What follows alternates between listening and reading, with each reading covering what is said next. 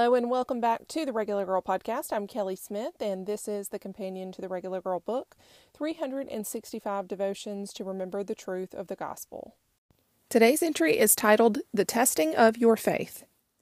Consider it a great joy, my brothers and sisters, whenever you experience various trials, because you know that the testing of your faith produces endurance.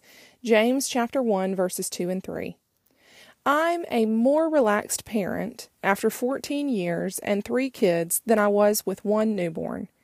Each of my children possess a certain set of qualities unique to them alone, and each has tested us as parents in ways we never saw coming.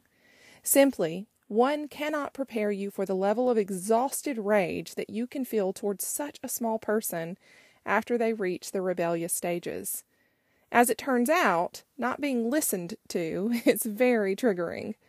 Those seasons all fed into this wonderful stride we seem to have hit where parenting is slightly less exhausting than it ever has been. We've been tested so frequently throughout our time as parents, and I'd be completely delusional to believe that testing was somehow over. No, no. A parent never stops being a parent, no matter how grown their children get. Similarly, as Christians, we will face trials. But, as James writes, we should face them with pure joy. For a long time I struggled with this because how does one find pure joy when confronted with hell on earth? But then actually walking through hell on earth, not just once, but many times over, I can see my faith has blossomed into this incredible furnace that simply burns hotter the harder things become. And this is pure joy to be able to switch my thoughts to the Father and what it will be like when I meet Him face to face.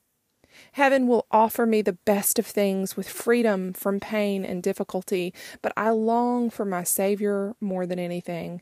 I know that it is through these trials that I fall deeper in love with Him. No matter the circumstances as a parent, my children have never doubted I am their mother, nor have I ever doubted they are my children.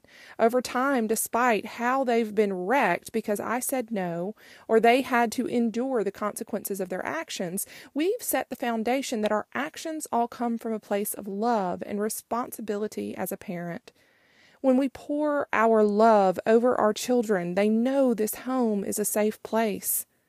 The time we put into our relationships with them will point them back to us when they are older and going through their own suffering.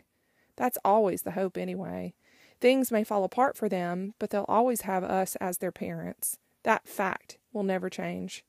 Just as my children have no reason to doubt that I am their mother, we should have no reason to doubt that God is our Father. If we want what is best for our children, how much more does He want what's best for us? Instead of doubting and questioning and being angry at God, why not simply choose to believe that He knows better than you? Despite the difficulty you have faced, why not shift your belief to confidence that God is working all things for His glory? Why not believe that He is still with you and longs for you to return to Him and pursue Him so that He can bring you through each hardship with a stronger belief in who He is?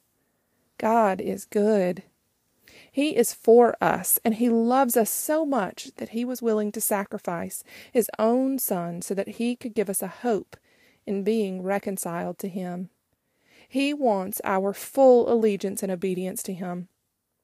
With each trial you face with Him, if you simply believe what is true, your reward is a deeper faith. My friend, it is just as much a choice to believe the truth as it is the lie.